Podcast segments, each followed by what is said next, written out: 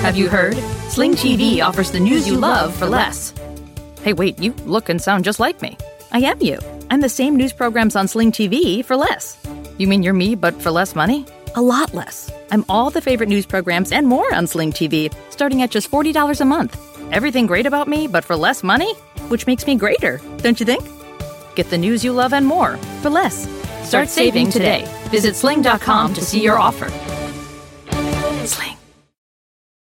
For exclusive podcasts and more, sign up at patreon.com slash partners in crime media. This week's Law & Order Marathon winner is Destiny Neville of Commerce, Texas. Destiny will get a marathon decal showing she watched 26.2 hours of her favorite crime show. To be next week's winner, sign up at lawandorderpodcast.com. I'm Kevin Flynn with Rebecca Lavoie and Lauren Milberger, and these are their stories. You think you know who did it, but you don't know who did it. Law and order, law and order, law and order. It's no ordinary police procedural, baby. It's the FNOG of police baby. Law and order, law and order, law and order, law and order. These are their stories. These are their stories.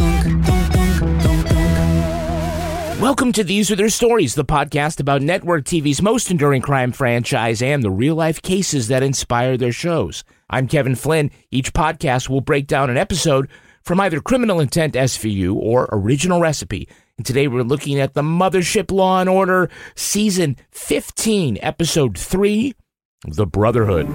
Are you threatening me, Mr. Marsden? Why would I want to threaten you, Judge? You wouldn't if you know what's good for you. Joining me to do just that is true crime author and the host of Crime Writers On and Netflix's You Can Make This Up podcasts, Rebecca Lavoie. Hello, Rebecca. Thanks for having me back, Kevin. Rounding out our panel is our special guest from the Murphy Brown podcast. It's Lauren Milberger. Hi, Lauren. Hello, so happy to be here. I get the connection now. I get it. You get it now? Yeah. Gee, I wonder why I'm here. Boggles the mind. Figured it out. Lauren, you've got a new podcast project. It involves George Burns and Gracie Allen. Tell us a little bit about that. Yes, thank you for bringing that up. Yeah, I, I have written a play on George Burns and Gracie Allen, and I've turned scenes from the play into uh, a little mini podcast. And then the lovely actor Stephen Tobolowsky uh, does little intros to sort of keep you up to speed, you know, on what's going on in the play. And it's all original. It's not, you know, uh, just them doing the act. Uh, I've spent about uh, almost over a decade, you know, on and off researching them. I've written a lot of essays on Gracie Allen. Uh, and it's a story I just think doesn't get told, uh, unfortunately, overshadowed by Lucy, who's very big right now and who's amazing. And But there wouldn't be a Lucille Ball without a Gracie Amazing. Allen. Right. So, is it actually a myth that their most famous one liner never happened? The one where George will Yeah. say, Say goodnight, Gracie. Good night, Gracie. And she says, Goodnight, Gracie. That that never happened.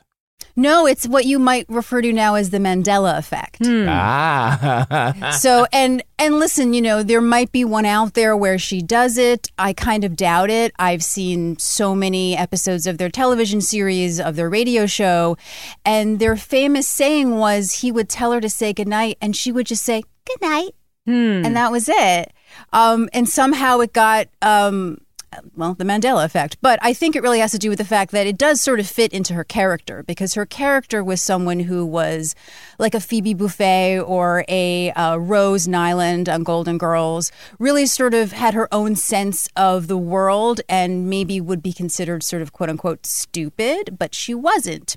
so, Burns and Allen and Murphy Brown, you are always on the cutting edge of pop culture.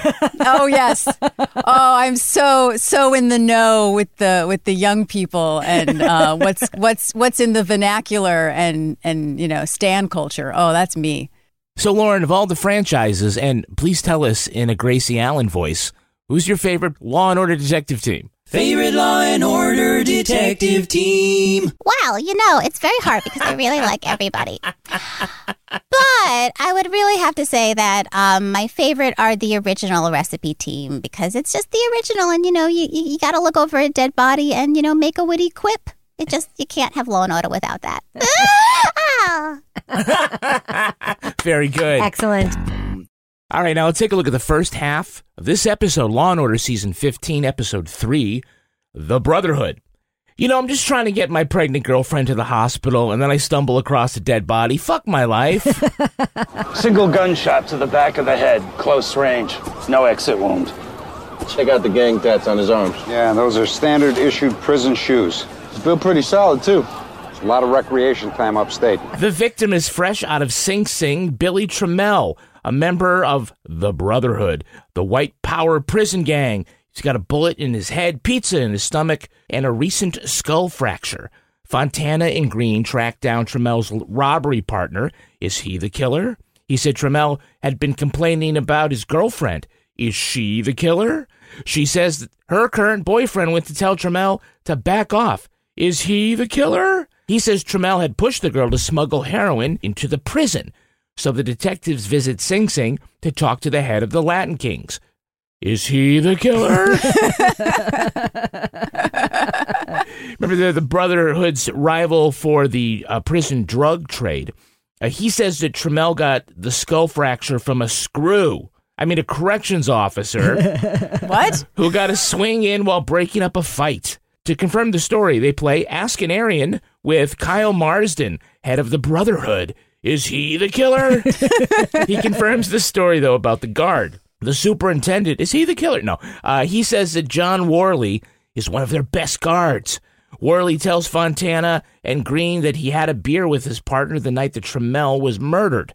The partner says there was bad blood between Worley and Trammell.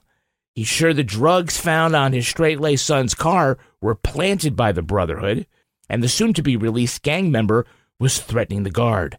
The cops recover the murder weapon, a missing prison issued handgun with Worley's fingerprints. His E-ZPass shows him coming and going from the city that night, and the evidence is thin, but the motive is excellent, so Van Buren tells them to make an arrest. All right. Do you care that you mispronounced Tremel the whole time? What is it, Tremel? It's tr- it's Tremel. Tremel. What did I say? Tremel. I mean, you you can always read that later if you care. You know what? I don't care. We're Okay, moving great. on. okay, just asking. It's it's it's Fontana themed though, right? Tr- It's- it's fine. It's oh no, totally not- fine. Yeah. it's completely fine. Uh, so Green is only three episodes in with his new partner Fontana, or as Fontana likes to say, finally got a partner with some smooth. Ugh. Wasn't problematic then. Uh, he calls the shooting a public service homicide, and when he learns that there was pizza in the victim's stomach, he says, Well, there's two things every con wants the minute they get out. Second one is a pizza. This is why we hate cops, right? "Yeah, yeah." But then Rodgers yells back, Really? What's the first? As if we didn't get the joke. Yes, yes. It's always fun when you have to explain a joke. It always makes it funnier. Yeah. What? What? I don't know. What comes first before pizza? A a Pepsi? What do you think? Oh think? yes, I'm sure that that's exactly what you are dreaming of in prison: pizza and a Pepsi. Garlic knots. Everyone knows it's garlic You garlic know, knots. oh, of course it is. Oh, what am I thinking? Of course.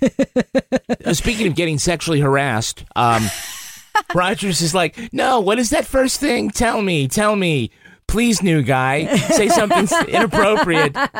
Come back, don't walk away." that seemed like for the children who were watching. Yeah. Like, I Yep. don't know what it is. I am so confused. NBC. Can we just talk about the fact that Sid and Nancy finally had a baby and they were about to go to the hospital? Sid and Nancy. the hell's the call? I called like 20 minutes ago.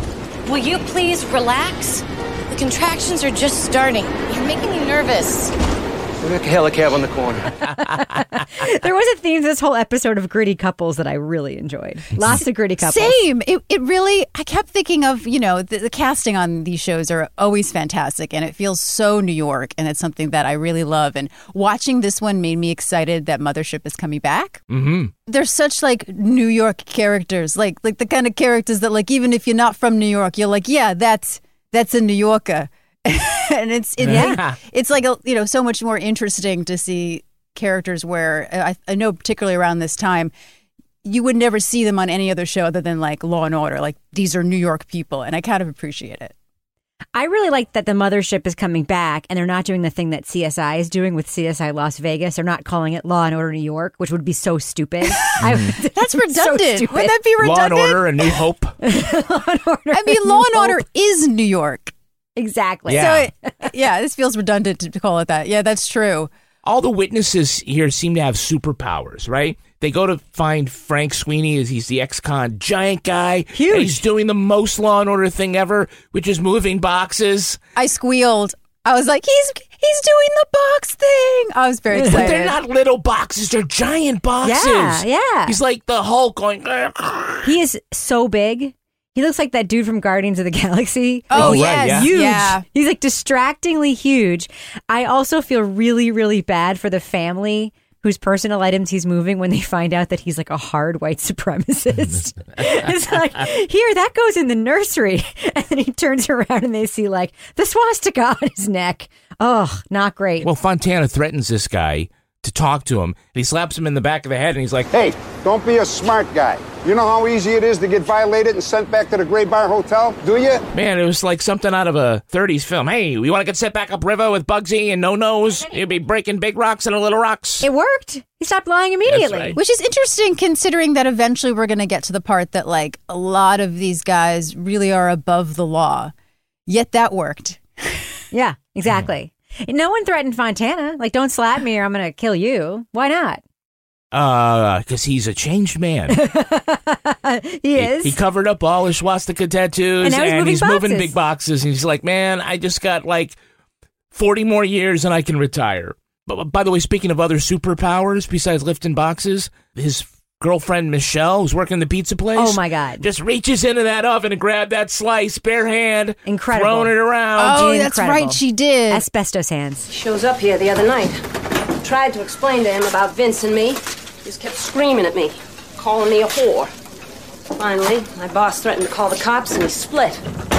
See, I just was staring at her in general because I loved her. What we were just talking about before, like, ah, this is a very specific New York character. I also appreciate that um, all of these wives weren't like little 20 something, like, no, not interesting, sort of like chippies on the side. Like, these were like women. And I Yep. really appreciated that. So I was just, I was just loving her. I didn't notice that she almost burned her fingers. Yeah, she didn't almost burn him. She just reached into that hot oven. Yeah. Like, You don't nothing. care. See? Yeah. And not method, I guess. Didn't, you know, do the, Yeah. do the real research on working at a pizza place. By the way, as a customer, I'm not crazy about people just touching my slice. Yeah, I, I will say though, the guy receiving the two slices seemed completely disinterested in the murder conversation going on with the woman serving Yeah. him the slices. I'm like, I'd be leaning into that. Like, tell me more. I will order a third slice Yeah. so I can hear the rest of this oh, conversation. I think you just wanted to complain about how cold the slice was. you put it in the oven that wasn't on. That's why you could touch it. It's movie magic, Kevin. Movie magic. Movie magic. Do you remember, Lauren, like in the 90s, you go to a pizza place and like now you go in and you're like, you know, a slice of pepperoni, please. And they just like pick one. But remember, you used to be able to say like which one? You'd be like that Oh, one. Like, like picking out That's your true. lobster. Yes. because like if you wanted one with like like more ba- say I used to work at a bagel place that was next to a pizza place and it would be like no no no no no that one Yeah. like it was like picking out yeah exactly it's like picking a lobster out of a tank and like the old Italian guys were very tolerant back in the 90s in Yeah. a way they are not these days No, to the left, to the left. keep going around, keep going around. Like like seven o'clock, right there. Yeah. Can I have the one with more broccoli, Yeah. please? Yeah. And the, one, that's done a little well yeah. less bubbles Was f- fewer. fewer Well, let's take a look at our cast. It's our very special guest star. Ms. Candice Bergen. She's appearing on this episode as Judge Amanda Anderley. Mr. Fallon's argument's a convincing one, Mr. McCoy. This is how the law evolves. The defendant's belief may well have been objectively reasonable under the circumstances. Uh, by the way, she's reprised this particular role thrice on the spin-off Law and Order Trial by Jury. So how about you let me mansplain Candice Bergen to you, Lauren? Oh, well, yes, this will be interesting. I would like to know how you would uh, do that. Well, I'll, I'll fill in the gaps. Yeah, so daughter of famous ventriloquist Edgar Bergen, film star and Oscar nominee for Starting Over with Burt Reynolds. She pivoted to television and created the iconic character Murphy Brown, appearing in 258 episodes over 20 years. She got five Emmy Awards for this and two Golden Globes for playing Murphy Brown. And if I can add, the only reason that she probably didn't win more was that after she won five, she took herself out of the running because she felt it wasn't Ah. fair anymore. The only other person to do that is John Larroquette. Hmm. Right, he was he got like four, at least four award. Yeah, For Night Court, right? Yeah. So she stopped submitting herself. You would think that Murphy Brown would be on syndication way more than it is. How come we don't see it like on every channel? USA. Uh, Agreed. You know, all, the same way we see like Modern Family everywhere. How come Murphy Brown isn't everywhere? I don't I don't know. It must be like on TV land Like or I see right? designing women on TV more than I see Murphy Brown on TV. WTF with that? Well, anyone listening who would like Murphy Brown on television or streaming, please tell all the streamers because unfortunately, Yeah. it's not. It's only on Rewind TV at the moment, which is an offset of Antenna TV, where it used to air, which is a cable station, or you can use an actual antenna to watch it. Um, but it's not on DVD and it's not streaming because of the music rights. Weird. Oh, really? Yeah, it's really Man. It's unfortunate.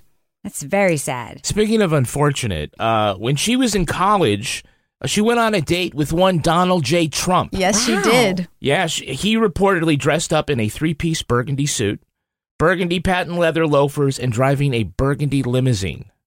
Not I maybe driving I should it. say being driven in a burgundy limousine. Uh, she reported the date was uneventful with no physical contact whatsoever. I'm sure that was not for without trying. Uh, Look, we do have a couple of hey, it's that guys. Mm-hmm. Hey, it's that guy. Can you tell us who's playing defense attorney Rodney Fallon?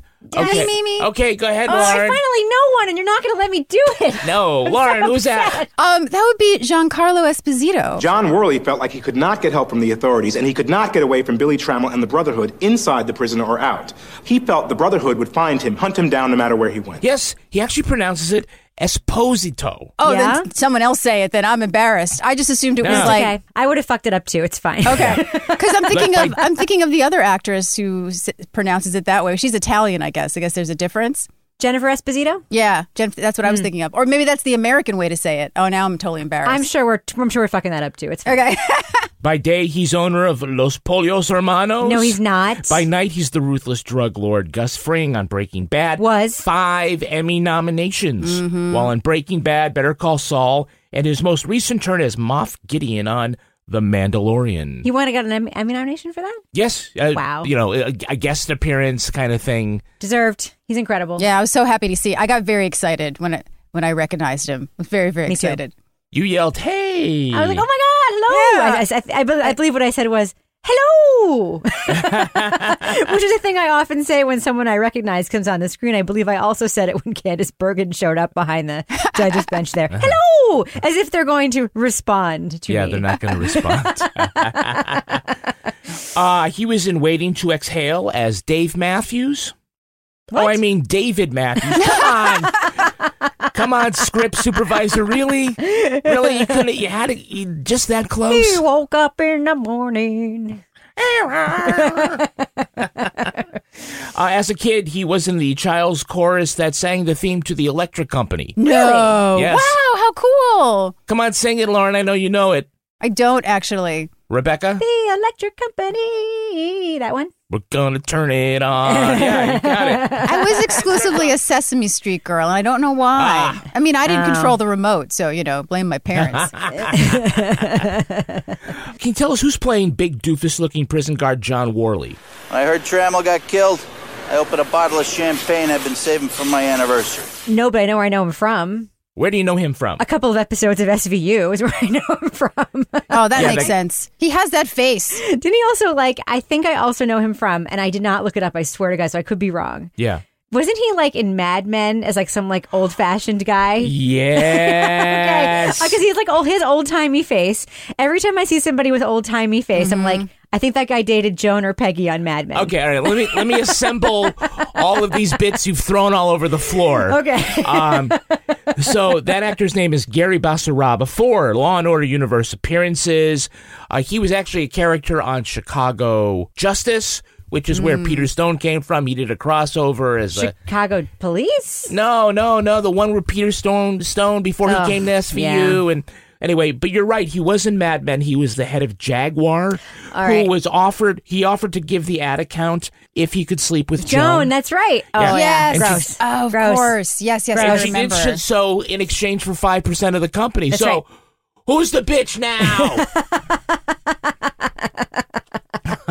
uh, uh, he's got a recurring role in the Smurfs movies. Oh. He's he's hefty Smurf. okay, oh, what's that? That tracks. The one with the heart tattoo on the. Yeah. Okay. Uh, how much farther, Papa Smurf? Mm-hmm. Not far now. uh, who's? Can you name the actor playing the prison superintendent? Uh, discount J.K. Simmons, you mean? Yes. yes. Some of these younger officers are intimidated by these Brotherhood thugs. But not John Worley. Not John. He won't back down to these thugs. I don't know him. Yeah, that's the late Daniel von Bargen. When I feel bad that he's dead. Three law. Mm. You didn't do it. Three Law and Order appearances. He appeared with Jill Hennessy and Robert John Burke, A.A.K. Tucker, in RoboCop. I'm sorry, RoboCop 3. Okay, I was gonna say Jill Hennessy wasn't in RoboCop. appearances on The X Files, The Postman. He was the head of the military school they sent the brother too, and Malcolm in the Middle. Huh. Had like an eye patch and it, He's it- very central casting. That guy.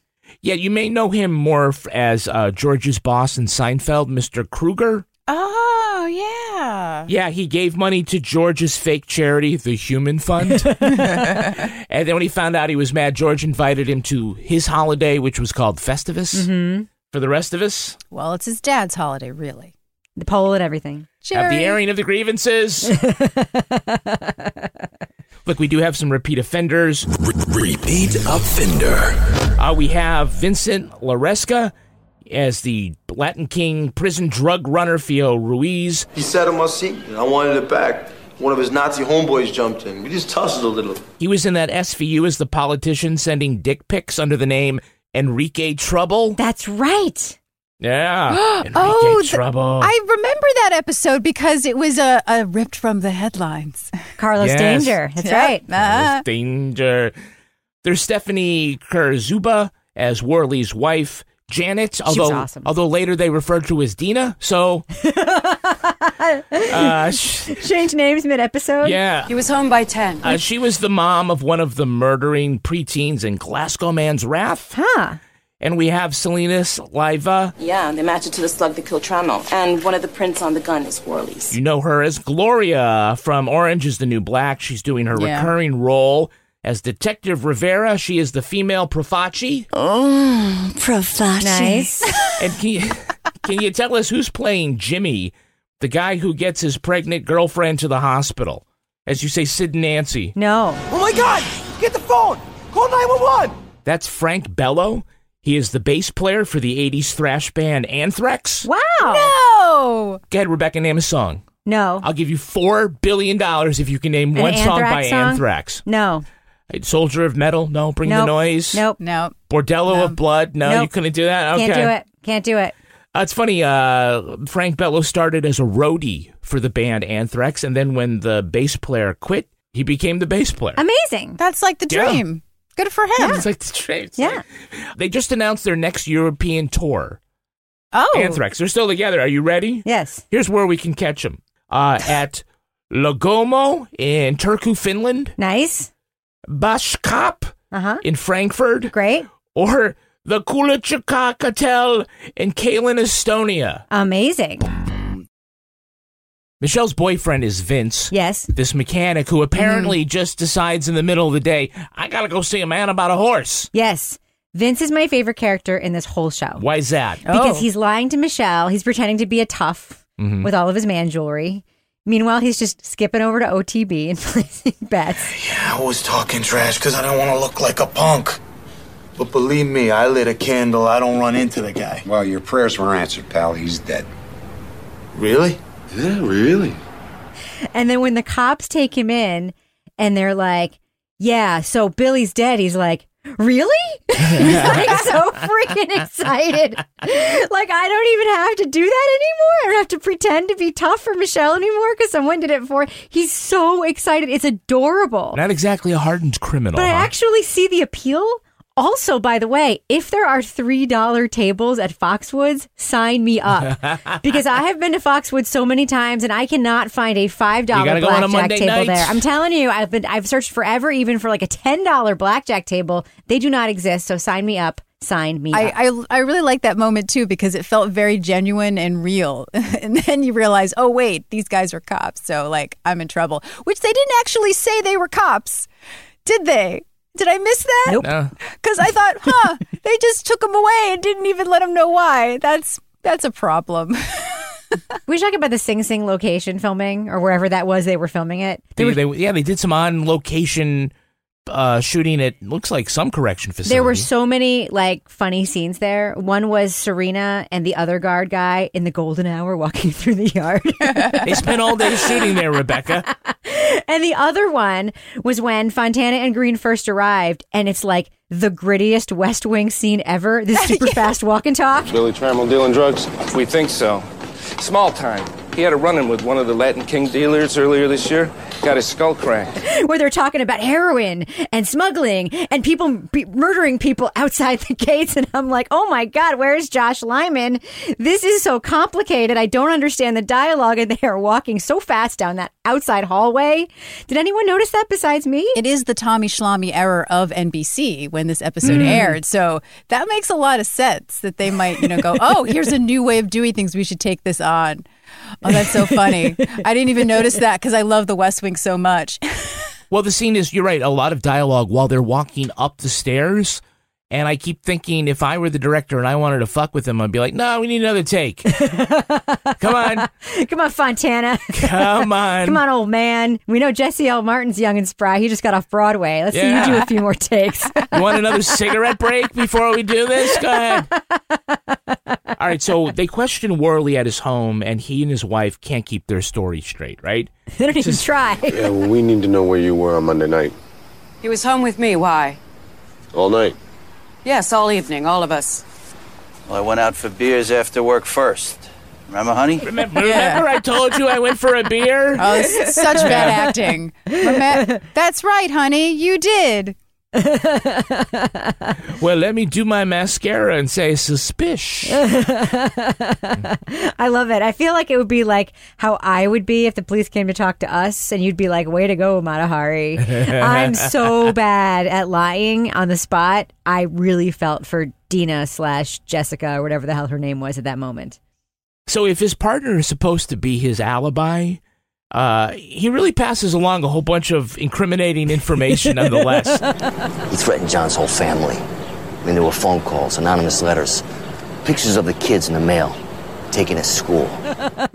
nah, he was with me, but they hated each other, and he smacked them around, and he was sending photos of the family with threats, but I'm sure it wasn't him. But then he pretty much goes no comment, which is like the biggest giveaway of the whole thing. Like, So, were you two together that night or not? I'm going home. uh, like is all of a sudden he's like, I'm just not going to lie about that particular thing. So you know, I don't uh, want to lie to you, so I'm just going to walk away. Yeah, I was I'm gonna plead the fifth for him. on his behalf. Disney Plus and Hulu are better together in the Disney Bundle with new movies and series. On Disney Plus, experience the full Taylor Swift The Eras Tour, Taylor's version, with new main show performances and acoustic collection. On Hulu, follow the fantastical evolution of Bella Baxter, played by Emma Stone in the award winning film Poor Things. All of these and more streaming this month. Get the Disney Bundle with Disney Plus and Hulu. Terms apply. See DisneyBundle.com for details. Have you heard? Sling TV offers the news you love for less. Hey, wait. You look and sound just like me. I am you. I'm the same news programs on Sling TV for less. You mean you're me, but for less money. A lot less. I'm all the favorite news programs and more on Sling TV starting at just $40 a month. Everything great about me, but for less money? Which makes me greater, don't you think? Get the news you love and more for less. Start saving today. Visit sling.com to see your offer. Sling. All right, let's take a look at the second half of this episode. At arraignment, Worley pleads not guilty to killing Trammell, or Trammell, or Tremol. that doesn't matter. Who Doesn't cares? matter. He's dead. Your Honor, the Brotherhood will have a contract on my client's head 10 minutes after he's in a cell. Your Honor, please don't put me in the system. The defendant is free to request protective custody, Your Honor. Protective custody's a joke to these people. Uh, I'm sympathetic. What can we do on bail, Miss Sutherland? For an accused murderer? For a law enforcement officer with an impeccable record. I have a house I can put up. I'll set bail at $100,000. Sleeper cell lesbian Serena Sutherland says if Trammell was going to kill Worley, uh, he'd have to get the head of the Brotherhood to okay it. Marsden says if there was such a contract out, it's been rescinded because having an ex prison guard behind bars would be very valuable. His defense attorney makes a motion to argue preemptive self defense that Worley knew Marsden was coming for him. They meet with Judge Anderley, a woman who looks like she's seen things. McCoy argues under self defense, the threat must be imminent. You know, you can't just bring an assault rifle to a protest and start shooting people because you got scared, motherfucker. But the judge sides with the defense, saying his perceived threat was reasonable. During the trial, someone leaves a threatening note for the judge, saying, If Worley gets off, you're dead. D E D, dead. Oh. The defense calls Marsden to ask if he ordered the hit on Worley, and he makes another veiled threat at the judge. On the stand, Worley says, Tremel, Tremel, Tremel. Tremel, Tremel threatened to kill him for years, so he shot him to protect his family. But on cross examination, McCoy points out that Worley could have just sent Tremel back to prison for violating his parole. Mm. He didn't need to kill him. The jury is deadlocked, and Jack is unsure if he'd have any more luck at a new trial.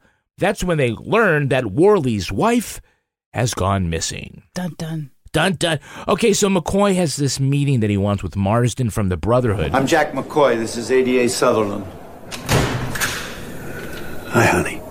And when they show up, he sees Serena and he's all, Hi, honey. Yeah. And she was like, mm, Don't look at me that way. I'm getting lady love feelings. Yeah. How come they don't have to go to Sing Sing, but the cops do? They get to like transport him down. Yeah, I got an idea. I, they're busy people, Rebecca. Yeah, the cops are busy too. Eh, but Van Buren says, Well, you'll just beat traffic. Go for it. Yeah. Well, cops get overtime, I guess. Yeah, and they don't. they don't. They're like, Come on. You know, this section was interesting to me because at first, because I've seen this episode, but I could I saw it I think when it originally aired, so I didn't really remember what was going to happen. I thought for a moment that they were having him take the rap for the murder of this guy, so they wouldn't hurt his family. I don't know why I thought Oh, that. yeah. That he, so when he said he did it, I was like, oh, okay, it's just sort of you know a usual kind of a case here because there are more where he came from, right? Like the Brotherhood in general, it's the name of the episode, is going to probably come after his family, which obviously also does happen. Um, it's like killing one cockroach when you know there's a home of cockroaches in Hmm. the wall, right? Like, I mean, I guess he was just so frightened he wasn't really thinking properly, but I really thought it was going to come out that he didn't do it and he was being forced to take the rap so that they would not kill his family. Yeah, and I thought that the twist was going to be that something bad was going to happen to the judge.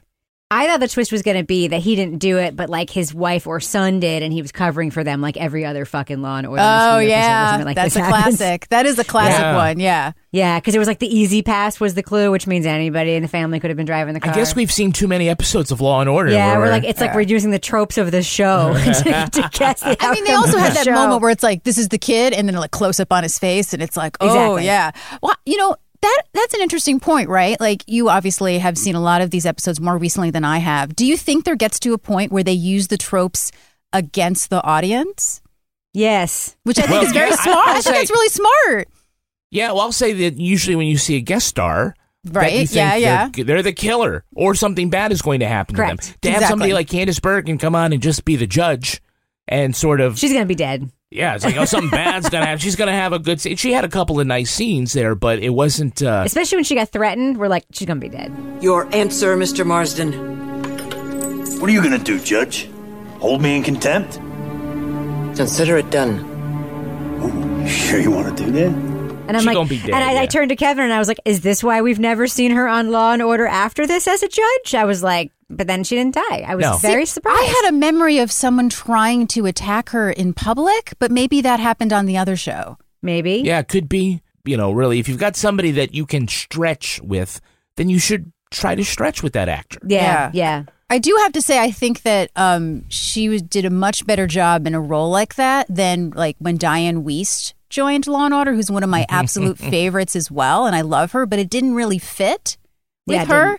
And I, I think that Candice and Dianne, are, although very different actresses, have sort of a quirkiness to them or come from comedy in a way. And I thought it was interesting, and for some reason, that is something that popped into my head. I was like, oh, she really fits really well into this judge character uh, in a way that uh, you know Dianne Wiest didn't, which is terrible to compare two actors' performances. And obviously, you know, there's a comfort level and things like that. But um, they do really well with uh, uh, Emmy and Tony winners in these roles. Maybe the Oscar winners shouldn't be playing. Uh, what was she? The the DA. I she can't was remember. she was the DA, but Yeah. I, but I think she wasn't supposed to fit in the role because she was a bleeding heart liberal who got like picked after somebody left, right? So she was like a substitute. Mhm. So like, Oh, that's so right. I do remember that. Yeah. Yeah, so I, I liked her performance, but she wasn't supposed to be good at it. But I think that um, Candice Bergen's uh, experience playing a news anchor served her very well here, sitting behind a desk looking authoritative. Oh, good point. Good well, I point. gotta yeah. say, here- here's another thing about Candice Bergen is that you, you notice that towards the end of the trial, all of the testimony was shot in such a way that you couldn't see that she wasn't on the bench. Hmm. Right? It's she's like, hey guys, I told you I'd give you Tuesday and half a Wednesday. you want to take some cutaway shots later, that's fine. Are you But- serious? Is that true? I don't know if that's true, but assuming all of a that? I sudden mean, she's that- not in the shot. That's true, right? I mean, it it could be possible. The thing that I noticed the most was there was a lot of ADR. What's that? Um, the the the the, the substitution of her voice, like was recorded afterwards. yeah. Uh, Uh, yeah. a lot. Dubbing over the yeah. Yeah, I don't know if there was something wrong with her mic or something happened, but for some reason it really caught my attention. The note left in the courtroom can't be definitively attributed to the Brotherhood. Save your breath, Mr. McCoy. The note is off limits at this trial, Mr. Fallon. Well, then I intend to call Kyle Marsden as a witness. That happens uh, a lot on yeah. the show, by the way. Oh, it does? Okay. There's a lot of crappy sound issues on the show, and you see Yeah. a lot of like Aw. scenes where all of a sudden you see the back of somebody's head, their lips do not match Yeah, the or, words. or because of a legal threat, they dub somebody's name out, like Dr. Dilbert. We know we have to stop Dr. Delbert. Didn't Dr. Delbert tell his patients? It's possible that Delbert is an SOB. Well, the louder the biological clock ticks, the richer Dr. Delbert gets. uh, so the discovery of the threat in court, I thought was pretty conspicuous. It's Worley's wife who finds an envelope and then flags down the bailiff. You see someone left an envelope on the bench next to you, and you open the envelope. Well, no, you see the blonde woman walk out. You don't Yeah. pay attention to. It's like it's like that thing where the gorilla is walking around with the basketball. Remember people bouncing the ball? Have you seen that film? Supposed to spot the. You're supposed. You're watching the gorilla, so you don't see. Have you ever seen that? Where it's supposed to be like a witness test. Uh huh. Anyway, this is like that. We all see this blonde woman walk out. Everyone in the gallery watches her walk out, and then. But it is it is it is way in the background because Right. up front it is a cross examination. Right, right. And it's going on and on and on. And the bailiff reads the note and he runs up to the judge. It's like it's a threat letter. It's not a bomb threat letter. yeah. Maybe it had anthrax in it. Call back. We already had anthrax at the beginning of the episode. This was addressed to me. If Worley gets off, you're dead. and you and you know like when they said, you know, you're dead, they spelled it W O U R. Because that's how they would have spelled it on Twitter. Stupid Aryans. Uh, McCoy's counter argument to Worley having to shoot the guys that he could have just violated his parole and sent him back to prison. And putting Trammell back into prison wasn't going to be enough to satisfy his hunger for retribution. Only murdering him was. And Worley's like, prison? You know, I work at the prison, right? I'll be right back where I started from. I hate to say it Yeah. because I am pro civil rights, pro criminal justice reform, uh, pro people not uh, committing acts of violence to solve problems. Yes. In this instance, in this episode, I am very fucking pro vigilante. I do not think this guy had another option other than killing this guy. I really do not, and I hate to say that. Witness I- protection. what about witness protection? no, but how would he go into witness protection? Like no one would have done that for him. Yeah, like witness against what? I mean, the only other option he could have had would have been to leave his job, pack up all of his shit, and like go somewhere else and pretend to be new people, right? But that's not a thing that like regular people can actually do. Oh, it's yeah. just not. Trust me, I am the last person I ever thought would say this out loud, but like I'm kind of pro vigilante in this episode. So, Lauren, are you going to be Rebecca's alibi having beer at the bar when the cops come? Sure. Remember, honey? We I'm so were at a hotel. I mean, I no. can't I mean, all we that were. shit just came out of my mouth, and maybe it's also because the guy was a Nazi that I also feel Sure, right? Punch a, Nazi, this punch a. Nazi, get a million dollars. Um, listen, I think that one thing that Law and Order does really well even if it's a rip from the headlines type of thing, um, is taking something like this and making you exactly have that reaction. Go, oh, I do get why he might have to do that, and I I think that really is sort of the core of the show. Uh, uh, as well as all the other stuff we love, you know, people carrying boxes and being interrogated and the music. And, you know, it's such a part of our life for the last, you know, 20 something years. But I do think it's good at that to, to take an argument and kind of put it on its head, particularly in the law part of the show, and Mm-hmm. Mhm. make you go, yeah, you know, I I do get where he's coming from. Maybe I would make that same decision in the moment. Yeah, well, they like to say that for Law and Order, the first half is a murder mystery, Mhm. and the second half is a moral mystery. Yeah. and that's that's kind of what we have here. Although, again, it is kind of hard to be find sympathy for an Aryan. Have you heard? Sling TV offers the news you love for less. Hey, wait, you look and sound just like me. I am you. I'm the same news programs on Sling TV for less. You mean you're me, but for less money? A lot less. I'm all the favorite news programs and more on Sling TV, starting at just $40 a month. Everything great about me, but for less money? Which makes me greater, don't you think? Get the news you love and more for less. Start saving today. Visit sling.com to see your offer. All right, well, let's take a look at the real life story that inspired this episode. It's time for a rip from the headlines. You think you know who did it. You think you know who did it. But you don't know who did it. You don't know who did it. Rip from the headlines. This episode takes cues from the story of Judge Joan Lefkow. She was appointed to the federal bench in Illinois in 1982 and became a United States District Court judge in 2000. That year, Lefkow ruled against white supremacist Matthew Hale in a trademark infringement case. A Nazi website posted Lefkow's home address, and an FBI informant recorded Hale planning to kill the judge. In 2003, he was sentenced to 40 years for the plot. Two years later, Lefkow came home to find her husband and mother had been murdered. Suspicion quickly turned to area hate groups. Meanwhile, a cop in Wisconsin pulled over a driver who then shot himself during the traffic stop. Bart Ross had been the plaintiff in a medical malpractice suit dismissed by Lefkow. He left behind notes with his plans to kill the judge and letters taking credit for the killings. His DNA was found on a cigarette butt recovered at the crime scene. Joan Lefkow continues to try cases in Chicago. She's an outspoken advocate for providing federal protection for judges. I gotta say that I think the real life case had more Law and Order twist to it, Yeah, it did. than really this Agreed. one. Yeah, I was thinking about that. Yeah, yeah, and I don't know if it's because you know I always like to see more Candice Bergen. Um, is I kind of wanted to see more of that story, and I and I think maybe it also was because I kept thinking, oh well, there's. I think she goes into witness protection. Like I don't know if I made this whole story up or it happened on the other series, uh, but I was expecting more to go into that, and it sounds like there was a really interesting case. Although you know there is a balance, right? They have to have you know enough of the law and enough of the order. So I I, I get that.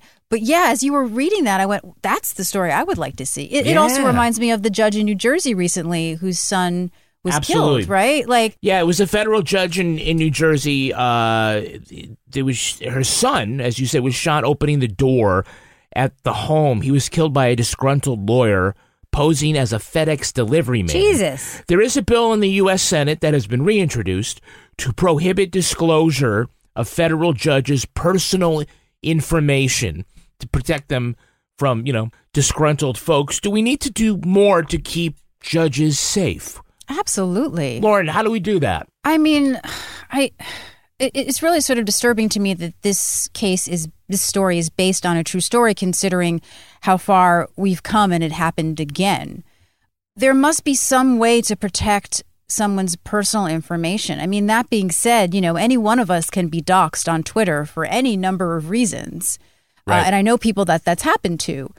Security or cybersecurity for people and women in general is is very lax. So I don't know what that is, but it has to be possible to protect people. Uh, Bart Ross, who actually did do it, he had been diagnosed with jaw cancer.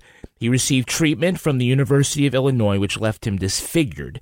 He said because of the pain, he couldn't get work, he got evicted, and he was living in his minivan. He sued for malpractice, and represented himself, which always goes well. Mm. And so Lefkow dismissed it because there was no actual wrongdoing. The treatment for that cancer will leave you disfigured. Yeah. Uh, I had something similar happen with a with the neck cancer treatment that Yep. didn't go so You well. lost your voice for like a year. Should I sue? I and have should I represent myself? I have opinions about whether or not you should sue, but no matter what you do, you should never represent yourself. Lauren, will you represent me in federal court? well, I mean, I'm sure I could get some sort of degree off a box top and help you out. yeah. From the Internet Law School of Nothing. Yeah. yes. I mean, if people can, you know, marry people, I'm sure it's easy for me to get a. Listen, uh, Kim Kardashian, although she doesn't have, she didn't pass the bar, did she? So, you know. I don't think she's trying to pass the bar. I think she's trying to become a lawyer from that like apprenticeship program they have in California. Oh, okay. Cut this out. I don't know anything about Kim Kardashian. By the way, the leading cause of jaw cancer is tobacco use. Makes sense. And they connected him to the crime from a cigarette butt. Yeah. Dude could not stop smoking. Man, that shit kills. It does. It does. how, how do you not realize that that's going to come I don't back know. to you? Was he smoking out of just one side of his face? But he also knew he was going to die, right? You think he wanted to be caught? I think he knew he was near the end, right? I mean, he didn't he didn't he die by suicide after getting pulled over by the cops? Yeah, but he'd pretty much gotten away with it. They were all looking for Nazis. Yeah, that's true. That's true. But Yeah. if, if he could have just not had a nick fit in the middle of this double homicide, That's he true. might have Mm. he might have gotten away with it. If it wasn't for those crazy kids. It wasn't for those crazy Those kids. crazy cigs. have your have your Pall Malls, Papa. uh, hey, that's gonna do it for us. I want to thank our guest Lauren Milberger. Lauren, where can our listeners follow you online? Uh, you can find me on Twitter and Instagram at Lauren Milberger, L A U R E N M I L B E R G E R. Uh, and thank you so much for letting me come on and talk about Candice Bergen. Yeah. Say goodnight, Lauren. Good night. Rebecca Lavoie, how can our listeners follow you? On Twitter and Instagram at Reb Lavoie. And you can track me on Twitter at Kevin P. Flynn. You can also tweet to us at Law and Order Pod or follow us on Instagram at These Are Their Stories Podcast. Our newsreader was Cy Frater. Our theme music was composed and performed by Uncanny Valleys. Content assistance from Travis Roy. Lily Flynn handles promotions. To get ad-free episodes of These Are Their Stories a week early, sign up for Stitcher Premium. All clips in this podcast were used in compliance with the U.S. Copyrights Act fair use exemption for criticism and commentary. Go to lawandorderpodcast.com to sign up for our newsletter for a chance to be our next Law and Order Marathon winner. These Are Their Stories was recorded in the Yoga Loft above the Bodega in Bay St. Louis, Mississippi studio and is a production of Partners in Crime Media. Say goodnight, Rebecca. Good night, Rebecca.